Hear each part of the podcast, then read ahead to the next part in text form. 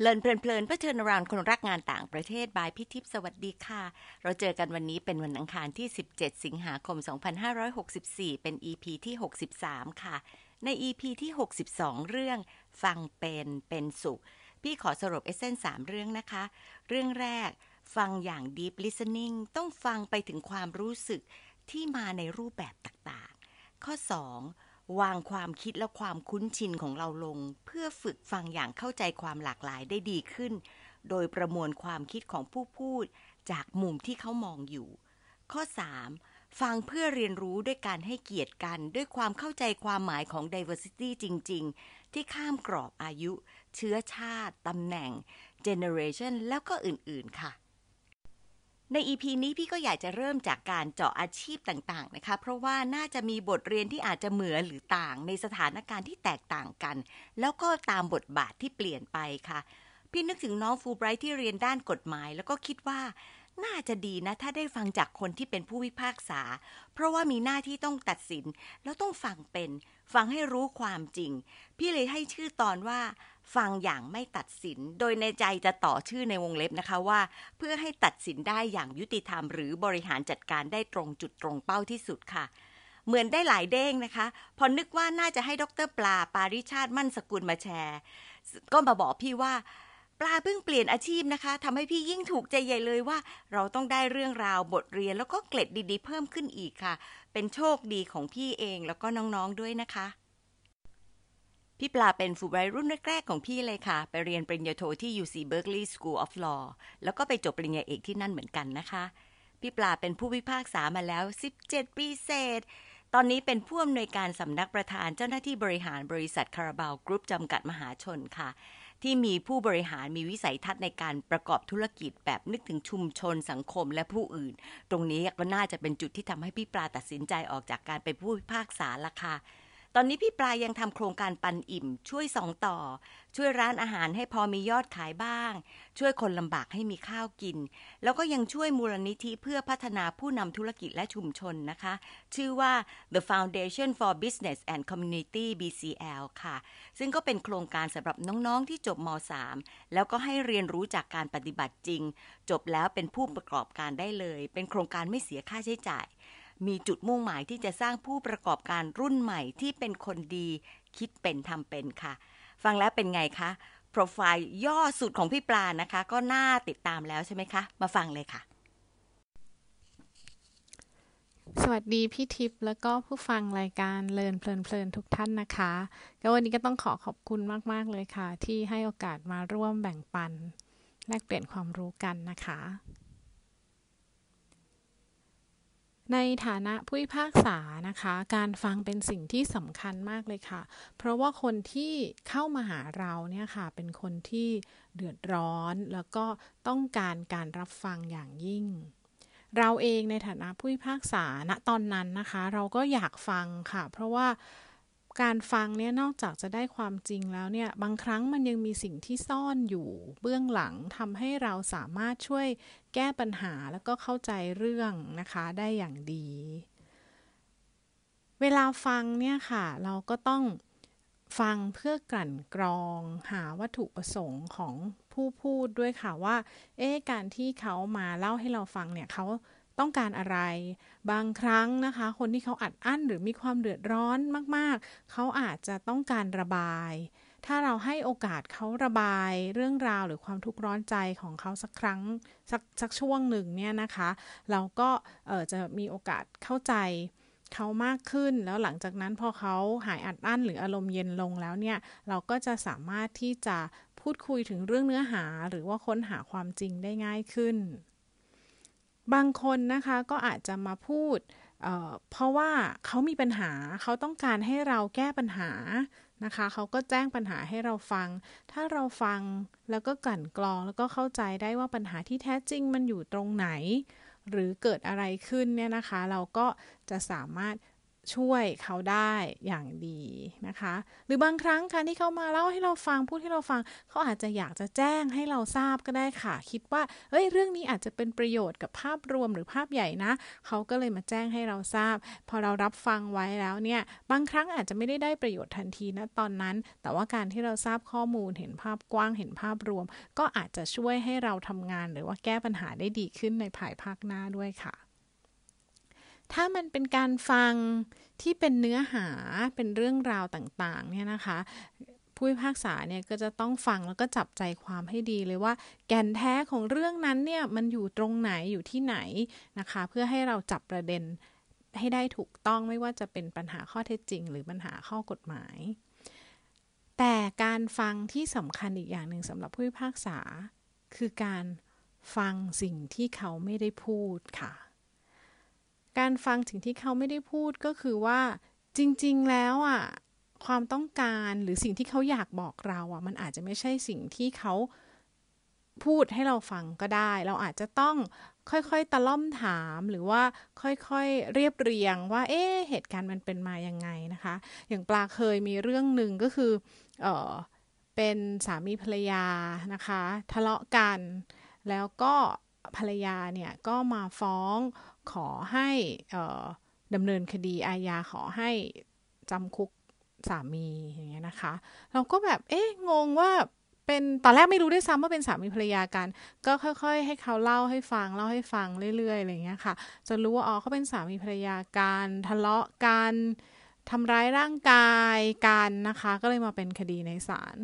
แต่พอไล่เลียงไปมาแล้ว ปรากฏว่าสิ่งที่เขามาทำแบบนี้มาฟ้องศาลแบบนี้ เพราะว่าผู้ชายอะไม่ยอมส่งเสียเลี้ยงดูเขากับลูกที่ยังแบเบาอยู่ พอเรารู้ความจริงว่า อ้าว จริง ๆ แล้วเนี่ยเขาแค่เจ็บแค้นที่ผู้ชายเนี่ยไม่ส่งเสียเลี้ยงดู ก็เลยมาฟ้องขอให้ศาลลงโทษฐานทำลายร่างกาย ก็เลยลองปรับเปลี่ยนนะคะ ไปคุยกับทางฝั่งจำเลยว่า เอ๊เนี่ยเขาอยากได้แบบนี้แบบนี้แบบนี้นะ จะลองเป็นไปได้ไหม จะยอมจ่ายค่าเลี้ยงดูไหม ฝ่ายจำเลยเป็นผู้ชายก็บอกว่าเขาอะก็อยากจะส่งเสียเลี้ยงดู แต่ตอนนี้เนื่องจากสถานการณ์โควิดเขาก็เลยไม่มีส่งให้เยอะเขาส่งให้ได้แต่ส่งให้ได้เท่านี้ พอกลับไปคุยกับผู้เสียหาย ว่า เอ้ยเขาก็อยากส่งเสียเลี้ยงดูนะ แต่ว่าให้มันน้อยลงหน่อยได้ไหมจะเป็นไปได้ไหม ก็ปรากฏว่าทั้งสองฝ่ายก็ตกลงกันได้ ฝ่าย ผู้หญิงก็ได้เงินนะคะ ค่าส่งเสียเลี้ยงดู แล้วก็ได้เงินไปเป็นค่าอาหารของลูก ในขณะเดียวกันจำเลยก็ยังไม่ต้องติดคุกอะไรอย่างเงี้ยนะคะ ก็แล้วผู้ชายก็ได้รับผิดชอบอส่งเสียเลี้ยงดูครอบครัวด้วย เพราะฉะนั้นเนี่ยคือสิ่งที่ตอนแรกเขาอาจจะไม่ได้พูดออกมา แต่ว่าถ้าเราค่อยๆฟังถึงความต้องการที่แท้จริงของเขาแล้วอะค่ะ ก็จะทำให้เราเข้าใจปัญหาได้ดียิ่งขึ้นนะคะ ทีนี้บางคนที่มาศาลนะคะเขาก็มาแบบพร้อมที่จะพูดเลยเขาอึดอัดเขาอยากจะพูดเขามีเรื่องที่อยากจะเล่าให้เราฟังมากมาย แต่บางคนนะคะมาถึงศาลแล้วอาจจะด้วยความกังวล ความเกรงหรืออะไรก็แล้วแต่ค่ะเขาก็จะอย่างนิ่งเงียบไม่ยอมพูดนะคะออการจะขจัดความกลัว ดังกล่าวนะคะ แล้วก็ทำให้คนเขาต้องการที่จะพูดออกมา อยากเล่าออกมาเนี่ยนะคะ ก็อาจจะเเริ่มด้วยการสร้างความเชื่อมั่นก่อน เราอาจจะต้องสบตาเขาแสดงให้เห็นถึงความจริงใจว่า เอ๊เราเนี่ยพร้อมรับฟังแล้วก็พร้อมช่วยเหลือนะ ก็คือเริ่มด้วยการสร้างบรรยากาศอันดี แล้วพอเขาเล่าอะไรมาก็ฟังแบบรับฟังนะคะ อย่าง จริงใจนะคะ ลองดูซิว่ามีอะไรจะช่วยเหลือเขาได้ไหมแล้วก็แบบไม่ตัดสิน อันนี้ก็จะทำให้คนพูดเนี่ยกล้าพูดมากขึ้นนะคะ เรื่องการใช้ชีวิตทั่วไปเนี่ยก็เราไม่ควรกลัวคนที่มาพูดนะคะ เราควรกังวลว่า เอ้ย คนรอบๆตัวเรามีอะไรแล้วไม่พูด ไม่กล้าพูด หรือว่าไม่อยากพูดหรือเปล่า เพราะว่าถ้าเกิดเราทำอะไรสักอย่างแล้วไม่มีคนท้วงติง ไม่มีคนพูดอะไรเลย เราจะพังง่ายมากเลยนะคะ เพราะฉะนั้นเราจึงควรที่จะสร้างบรรยากาศในการฟังที่ดีนะคะ ซึ่งอันนี้แอบสารภาพว่าจริงๆก็ยังทำไม่ค่อยได้ แต่ว่าก็คิดว่าพยายามจะทำให้ไปถึงจุดนั้นอยู่นะคะ ส่วนตัวแล้วสิ่งที่คิดว่าพยายามจะทำก็คือว่าพยายามจะฟังให้มากขึ้นนะคะ ซึ่งอันนี้ก็แล้วแต่บุคลิกของแต่ละคนสำหรับปลาเนี่ยก็เป็นคนพูด พูดเยอะพูดเก่งนะอาจจะยากหน่อยนะคะ ก็ก็พยายามจะฟังให้มากขึ้นนะคะ แล้วก็ถ้ามีใครพูดอะไรหรือท้วงติงอะไรให้ฟังก็ จะพยายามขอบคุณนะคะ ขอบคุณคนพูดแม้ว่าความคิดเห็นนั้นมันจะแตกต่าง อย่างน้อยมันอาจจะเป็นมุมมองใหม่ความรู้ใหม่ที่เราจะได้รู้ว่าอ๋อมีคนที่เขามีความเห็นแบบนี้มองเรื่องแบบนี้ที่ต่างจากเราไปเนอะสุดท้ายแล้วอาจจะเป็นวิจารณญาณของเราว่าเราจะเชื่อหรือไม่เชื่อ แต่ว่าเราก็ขอบคุณมาก ๆ เลยที่เขาเามาแสดงความคิดเห็นให้เราฟังอย่างนี้นะคะ อันดับถัดมาที่คิดว่าจะทำให้บรรยากาศในการฟังดีก็คือว่า พอฟังแล้วเนี่ยเราอาจจะแลกเปลี่ยนมุมมองกันได้ แต่ว่าอย่าไปดีเบต อย่าไปโต้วาทีกันนะคะ เพราะว่าการโต้วาทีกันมันคือการเอาชนะกันแล้วล่ะ ซึ่งมันอาจจะไม่ได้นำมาซึ่งความจริง เสมอไปมันอาจจะแค่ว่า เอ้ย ใครโต้เก่งกว่าก็ชนะไปอะไรเงี้ยค่ะ เพราะฉะนั้นแลกเปลี่ยนความคิดเห็นได้ มุมมองที่แตกต่างได้ แต่ต้องระวังว่าอย่าให้เป็นการเอาชนะขะคานหรือเป็นการโต้กันไปนะคะอันดับสุดท้ายที่สำคัญคิดว่าเป็นเรื่องมัทุรสวาจานะคะ คงไม่มีใครชอบโดนว่าโดนด่าอะไรเงี้ยนะคะ เพราะฉะนั้นก็ต้องพยายามคิดว่าพยายามไม่แซะ ไม่สอดเสียดอะไรเงี้ยนะคะ ในการโต้ตอบนะคะ หมายความว่ามมติมีใครมาพูดอะไรให้เราฟัง เราก็ต้องไม่แบบไม่ไม่แซะกลับไม่ไม่สอดเสียดเขากลับอะไรเงี้ยค่ะ ก็จะทำให้บรรยากาศในการฟังหรือการพูดคุยก็จะดีขึ้นไปด้วยนะคะ ในส่วนของการช่วยงานมูลนิธิอะค่ะ ก็มูลนิธินี้จริง ๆ ก็จะรับน้องๆที่ จบม .3 แล้วนะคะ มาเข้าโครงการปวชปวส ก็น้องๆเนี่ยก็จะแน่นอนอายุต่างจากเราเยอะเลยนะคะ แล้วก็จะมาจากสภาพแวดล้อมแล้วก็พื้นที่ที่ต่างกัน แล้วก็เติบโตมาต่างกันมาก ๆ เลยนะคะ ก็เทคนิคที่จะทำให้น้องๆเล่าอะไรให้ฟังเหรอคะจริงๆก็ยังมีโอกาสคุยกับน้องๆ ไม่ไม่เยอะมากเท่าไหร่นะคะ ก็มีโอกาสคุยบ้างนะคะ แต่ที่ผ่านมาเท่าที่คุยคิดว่าแรก ๆ น้องๆ ก็จะยังเขินอาย แล้วก็เราก็ยังไม่คุ้นเคยกันอะไรเงี้ยนะคะ แต่ว่าเทคนิคที่สามารถคุยกับน้องๆได้ แล้วก็มีการเปิดใจกันนะคะ ก็คิดว่ามันจะต้องเริ่มจากการสร้างความเชื่อมั่น สร้าง trust กันก่อน ซึ่งถ้าเป็นกิจกรรมกลุ่มนะคะ เราก็ ละลายพฤติกรรมนะคะ มีกิจกรรมนู่นนี่เพื่อให้มีรอยยิ้มเสียงหัวเราะ แล้วก็สร้างความไว้ใจ แต่ถ้าเป็นวงเล็ก เริ่มมาคุยกันแบบเปิดใจแล้วเนี่ยค่ะ เราก็ต้องออสร้างสิ่งที่เรียกว่าสะพานใจนะคะ ก็คือว่าจะทำยังไงให้เขาเปิดใจเชื่อมใจถึงเรา เพราะฉะนั้นในขณะเดียวกันเราเองก็ต้องเปิดใจด้วยนะคะ แล้วก็พอมีความเชื่อมั่นแล้วเนี่ย ก็จะค่อยๆทำให้บรรยากาศมันดีขึ้น พอน้องเขาเริ่มเล่าอะไรให้เราฟังแล้วเนี่ย เราต้องฟังแบบไม่ตัดสิน บางคนอาจจะเล่าถึงเรื่องที่ไม่ได้สวยงาม หรือเรื่องที่เขาก็ไม่ได้ภาคภูมิใจ แต่ว่าการที่เราการที่เขาแชร์ให้เราฟังเล่าให้เราฟังเนี่ยเราก็อย่าเพิ่งไปด่วนตัดสินเขา เพราะว่าสถานการณ์ของคนเราเนี่ยก็แตกต่างกันนะคะบรรยากาศหรือว่า ความจำเป็นของคนเราก็แตกต่างกัน เพราะฉะนั้นเวลาฟังเนี่ย เราก็ต้องฟังอย่างมีความเข้าอกเข้าใจ มีเอมพัตตีแล้วก็พยายามเข้าใจในสถานการณ์นะคะ ก็จะทำให้น้องๆเขากล้าเล่าอะไรให้เราฟังมากขึ้น ในการฟังกลุ่มที่เป็นผู้ใหญ่นะคะ ก็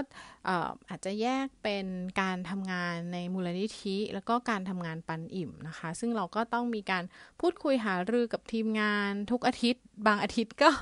มากกว่าหนึ่งครั้งนะคะ บางกลุ่มก็คุยกันตลอดทุกวันเลยด้วยซ้ำอะไรเงี้ยนะคะซึ่งทีมงานเหล่านี้ก็เป็นผู้บริหารระดับสูงขององค์กร ซึ่งโดยสถานะแล้วถ้าเป็นการทำงานปกติ ก็คงจะมีคนฟังเขาเยอะอยู่แล้วอะไรเงี้ยนะคะ ทุกคนเนี่ยก็น่ารักมาก ๆ เลยก็คือรับฟังความคิดเห็นของกันและกัน เราอาจจะมองปัญหา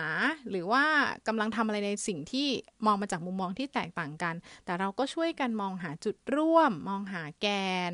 แกนกลาง แล้วก็ทำให้การทำงานร่วมกันเนี่ยมันง่ายขึ้นด้วยกัน เราก็ไม่ยึดติดนะคะ ส่วนใหญ่ทุกคนก็ไม่ยึดติดกับแนวทางของตัวเอง พอหาแกนกลางได้แล้วทุกคนก็มาช่วยกันเติม ช่วยกันเติมมันก็ทำให้การทำงานอะราบรื่นขึ้น ในระหว่างการประชุมไม่ว่าจะทั้งมูลนิธิ หรือว่าประชุมในทีมปันอิ่มนะคะ เราก็จะเปิดใจกันมากๆคำตอบที่หรือสิ่งที่ได้ยินบ่อยๆก็คือ ได้สิได้สิอันนี้ได้ได้ได้คือทุกคนเปิดให้เห็นว่า มันก็ไม่เป็นไรมันก็ไม่เห็นต้องทำแบบที่เราเคยทำมาเลยอะค่ะ ถ้าเกิดว่าแนวทางที่เพื่อนเสนอมาหรือสิ่งที่กำลังจะทำร่วมกันมันไปได้ มันก็ได้นะคะ เพราะฉะนั้นก็ถือว่ามีบรรยากาศการฟังที่ดีมาก ๆ ในการทำงานนะคะ แล้วก็อีกอย่างหนึ่งที่คิดว่าน่าสนใจก็คือว่า ในระหว่างการทำงานเนี่ยเราก็จะฟังกันเองด้วยว่าเอ้ยปัญหามันอยู่ตรงไหน มีใครต้องการความช่วยเหลือหรือเปล่า เราจะได้ช่วยกันเติม ช่วยกันแก้ปัญหาให้ถูกจุดอะไรเงี้ยค่ะ ก็คิดว่าการฟังในมูลนิธิ หรือในการทำงานปันอิ่มของจากประสบการณ์ของปลาเองคิดว่าไม่ได้มีปัญหาเท่าไหร่นะคะ คิดว่าทุกคนฟังกันอย่างดีนะคะ แล้วก็ตัวเราเองก็ต้องออพยายามเปิดใจด้วยนะคะ ว่าเอ้ยสิ่งที่เพื่อนๆเสนอมาหรือคอนเซปต์อะไรที่เราอาจจะไม่คุ้นเคย แต่ถ้ามันทำให้งานสำเร็จได้เหมือนกัน เราก็เปิดใจที่จะรับฟังแล้วก็สามารถที่จะทำให้งานนั้นออกมาได้ แล้วจริง ๆ แล้วปาเรียนรู้ด้วยตัวเองเลยค่ะว่าการฟังเนี่ยสำคัญมาก บางอย่างมันอาจจะไม่เกิดขึ้นเลย ถ้าไม่มีการฟัง เช่นโครงการปันอิ่มเนี่ยนะคะที่ทำอยู่ ซึ่งมันเป็นโครงการที่ช่วยสองต่อก็คือเราช่วยซื้อข้าวจากร้านอาหาร แล้วก็ให้คนลำบากหรือคนหิวเนี่ยมารับที่ร้านอาหาร หรือว่าบางครั้งเราก็รับข้าวจากร้านอาหารไปส่งให้ชุมชนแคมป์หรือสถานที่ที่มีคนลำบาก ซึ่งเราเคยทำไปแล้วรอบหนึ่งตอนล็อกดาวน์ปีที่แล้ว แล้วก็หยุดไปนะคะ แต่ว่ารอบนี้ปันอิ่ม 2.0 ที่กลับมาทำอีกเนี่ยมันเกิดขึ้นได้เพราะว่าเราฟังค่ะ เพราะว่าเราฟังเสียงคนลำบากที่มาขอความช่วยเหลือ เราฟังร้านที่บอกว่าโห รอบนี้แย่มากยอดขายตกมากเลย มีโครงการอะไรช่วยเหลือหรือเปล่า เราฟังให้ลึกถึงความเดือดร้อนของเขานะคะ อันที่สามก็คือเราได้ฟังเสียงของคนที่อยากช่วยเหลือ คนที่ถามถ่ายเข้ามาว่า เอ้ย มีช่องทางอะไรให้ช่วยเหลือได้บ้าง พอเราฟัง จากหลาย ๆ ฝ่ายแล้วเนี่ยเราก็เลยตระหนักถึงปัญหาแล้วเราก็เอามาเชื่อมโยงกันนะคะ จนทำให้ครั้งเนี้ยกลับมาทำปันอิ่มได้นะคะ เพราะฉะนั้นก็เป็นตัวอย่างที่ชัดเจนว่าปันอิ่ม 2.0 นี่ก็เกิดขึ้นมาจากการฟังล้วนๆเลยนะคะ ในส่วนของการทำงานนะคะ การทำงานที่คาราบาวกรุ๊ปเนี่ยช่วงนี้ป่าก็โชคดีมากได้มีโอกาสเรียนรู้จาก การทำงานของคุณเสถียรเศรษฐศิษย์แล้วก็เพื่อนร่วมงานคนรุ่นใหม่ที่โอ้โห ต้องบอกว่าเก่งมากๆ โชคดีที่ได้มาเห็นการทำงานของที่นี่นะคะสิ่งที่สังเกตได้นะคะก็คือว่าเรารับฟังความคิดเห็นจากคนที่ทำงานจริง เราฟังเลยว่า เอ้ย พอเราทำเรื่องนี้ไปมันมีปัญหาจากผู้ที่เกี่ยวข้อง หรือ นโยบายการปฏิบัติงานอะไรเงี้ยเป็นยังไงบ้าง พอฟังแล้วเนี่ยเราก็เอามาปรับเปลี่ยนปรับปรุงการทำงานนะคะอย่างแท้จริงเลย เพราะว่ามันก็ปรับเปลี่ยนไปเรื่อยๆนะคะพอฟังแล้วก็ปรับเปลี่ยนฟังแล้วก็ปรับเปลี่ยน ก็ทำให้การทำงานสนุกนะคะ สำหรับคุณเสถียรเองเนี่ยก็เป็นผู้บริหารระดับสูงนะคะ แต่ก็เป็นตัวอย่างที่ดีมากๆ พร้อมที่จะรับฟังปัญหาเสมอ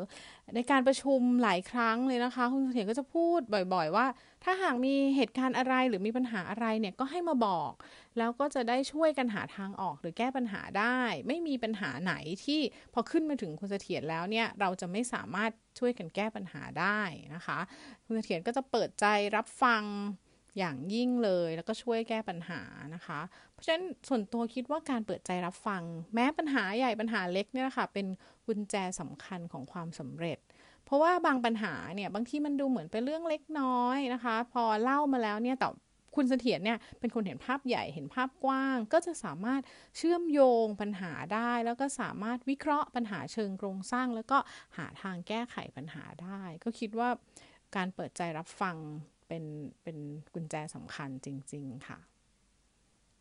โหก็ต้องบอกว่าฟูลไบรท์เนี่ยเป็นโอกาสสำคัญในชีวิตเลยนะคะ แล้วก็สามารถใช้คำว่า เปิดหูเปิดตาได้อย่างแท้จริง ได้ไปเปิดหูรับฟังสิ่งแปลกใหม่ เปิดตาได้เห็นสิ่งที่แตกต่างนะคะเอ่อไม่ว่าจะได้เรียนรู้จากอาจารย์ บุคลากรหรือเพื่อนๆ ที่มีความเชี่ยวชาญหรือประสบการณ์ที่หลากหลายจาก ทั่วโลกเลยนะคะ ตอนเรียนอยู่ไทยเนี่ยก็ต้องบอกตามตรงว่าความแตกต่างของการเรียนในชั้นเรียนกับในหนังสือเนี่ยมันไม่ได้แตกต่างกันอย่างชัดเจนมาก แต่ว่าการเรียนที่นู่นเนี่ยนะคะ สิ่งที่ได้เรียนรู้ในห้องเรียนเนี่ยมันไม่ได้มีอยู่ในหนังสือเราพลาดไม่ได้เลยปลาไม่เคยขาดเรียนแม้แต่ครั้งเดียวนะคะทำแล้วก็เขาไม่ได้มีการเช็คชื่อด้วยนะคะ ก็ ก็อยากจะไปเรียนทุกครั้งเหมือนการเรียนก็คือเรียนแบบไหนเรียนแบบถกแถลง สมมติว่าเขายกเหตุการณ์หรือยกคดีขึ้นมาอันนึงเนี่ยเขาก็จะถามว่าเอ้ย มุมมองของฝั่งนี้เป็นยังไง มุมมองของอีกฝั่งหนึ่งเป็นยังไง แล้วก็หาเหตุผลของแต่ละฝ่ายมาคุยกัน ซึ่งน่าสนใจมากเพราะทำให้เราเนี่ยได้รับฟังความคิดเห็นครบทุกด้านทำให้เราเข้าใจทุกมิติ บางเหตุผลบางที่มาที่ไปเราอาจจะไม่ได้นึกถึงมาก่อน แต่พอเราได้ฟังความคิดเห็นที่แตกต่างแล้วเนี่ยก็ทำให้เราเข้าใจถึงเรื่องเรื่องหนึ่งเนี่ยได้กระจ่างยิ่งขึ้นในส่วนของการทำงานเนี่ยนะคะ โอ้ต้องบอกว่าอาจารย์เนี่ยฟังเรามาก ๆ เลย ถึงแม้ว่าจริง ๆ แล้วเนี่ยอาจารย์เหล่านี้จะเป็นคนที่มีความรู้ แล้วก็เข้าใจเรื่องที่เรากำลังพูดคุยกันได้อย่างดีแต่เขาก็เปิดโอกาส ให้เราได้พูดแล้วก็รับฟังเรานะคะ เผื่อว่าเราอาจจะมีมุมมองที่แตกต่าง หรือว่าเผื่อว่าเราหลงทางไปทางไหน ถ้าเขาฟังแล้วเขาจะได้ชี้ทางให้เราได้ถูก แล้วสุดท้ายแล้วเขาก็พอฟังเราแล้วเขาก็ให้อิสระในการแสดงความคิดเห็นในการทำงานหรือทำผลงานอย่างเต็มที่ด้วยค่ะ ก็อยากจะบอกว่าจริง ๆ คนที่ฟังเลินเพลินๆเนี่ยก็น่าจะเป็นคนที่เห็นความสำคัญ แล้วก็เห็นประโยชน์ของการฟังกันอยู่แล้วนะคะปาก็แค่อยากจะย้ำว่าปาคิดว่าคนเราเนี่ยมันเรียนรู้ผ่านการฟังมากกว่าการพูดอยู่แล้วค่ะ เพราะฉะนั้นเนี่ยเราควรที่จะฟังให้มาก ฟังให้ลึก แล้วก็ฟังเข้าไปในใจของผู้พูด เพื่อที่เราจะได้ ฟังได้อย่างชัดเจนขึ้นเข้าใจกันมากขึ้น ก็ขอบคุณมาก ๆ ที่ให้โอกาสมาแบ่งปันกันในวันนี้นะคะ ขอบคุณค่ะ